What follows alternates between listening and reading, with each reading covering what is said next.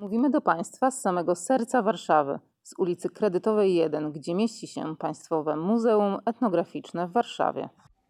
Robert Zydel. Antropologia jedzenia, kanapki. Jedzenie jest jedną z tych spraw, która nas różni. Chodzi oczywiście o coś więcej niż wieczne pytanie o to, czy zupa pomidorowa z makaronem jest lepsza niż z ryżem. W dzisiejszych czasach o wiele większe napięcie możemy zaobserwować pomiędzy tymi, którzy jedzą mięso oraz tymi, którzy wykluczyli ze swojej diety nie tylko mięso, ale wszelkie produkty odzwierzęce. Z pewnością większość z Państwa wie, że wyznawcy judaizmu i muzułmanie nie jedzą wieprzowiny, którą uznają za haram, czyli zakazaną. Trefne, czyli nieczyste są także krewetki, a dodatkowo ortodoksyjna kuchnia żydowska nie pozwala na łączenie mięsa i mleka, wymagając do nich osobnych naczyń. Być może oczekiwalibyście Państwo, aby w tej historii pojawiły się wątki dotyczące potraw przygotowywanych na wielkie święta chrześcijaństwa, Boże Narodzenie i Wielkanoc. Ale dziś nie będzie mowy o mazurkach, karpiu, kuti i kluskach z makiem.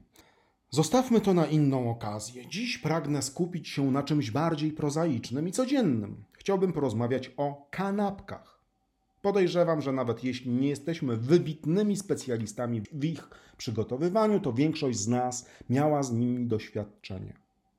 Słowo kanapka w języku polskim wzięło się z francuskiego canapé, czyli sofa, kanapa. Taka kanapka, na której wygodnie spoczywa na chlebie ser lub wędlina przybrana sałatą lub pomidorem. Kanapka w odróżnieniu od angielskiego sandwicha jest otwarta, bo sandwich to kanapka składająca się z dwóch pajt lub kromek chleba, pomiędzy którymi mamy wkład. Sandwich ma arystokratyczne pochodzenie, gdyż nazwę wziął od Johna Montagu, czwartego hrabiego Sandwich, brytyjskiego arystokrata żyjącego w XVIII wieku. Lord był osobą pełną energii i żyjącą w pośpiechu, dlatego jadł w biegu kanapki. Czy macie ulubioną kanapkę?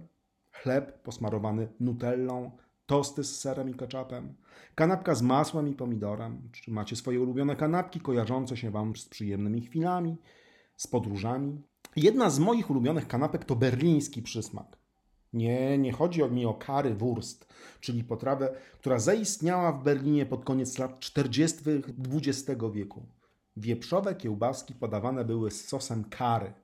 Skąd egzotyczne kary w Berlinie? Od brytyjskich żołnierzy. Przypomnijmy, że w tamtych czasach Wielka Brytania była wciąż kolonialnym imperium.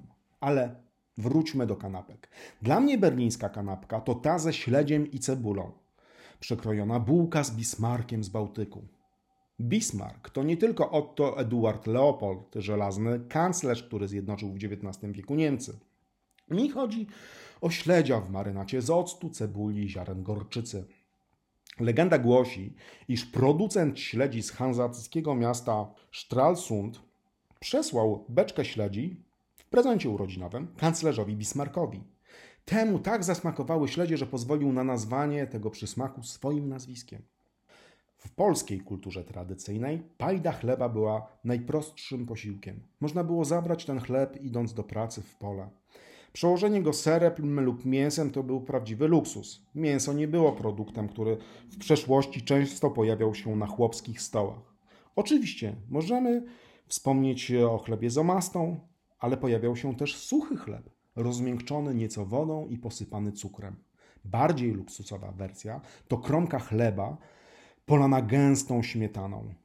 I tutaj można byłoby zacząć historię o chlebie, o znaku krzyża czynionym nożem przed pokrojeniem, o symbolice i trosce. Jednak to inna historia, bardziej podniosła. Kanapki są nieco prozaiczne. Chociaż dziś w dobie rozbudowanych usług gastronomicznych i cateringowych nie zabieramy już ich tak często do pracy lub szkoły, nie przygotowujemy ich wyruszając w podróż. Dawniej stanowiły żelazny repertuar jadłospisu śniadaniowego, jak i kolacyjnego. Wiem, że pytałem, ale czy Państwo macie swoje ulubione kanapki? A czy jak upada Wam kromka chleba, to zawsze masłem do podłogi?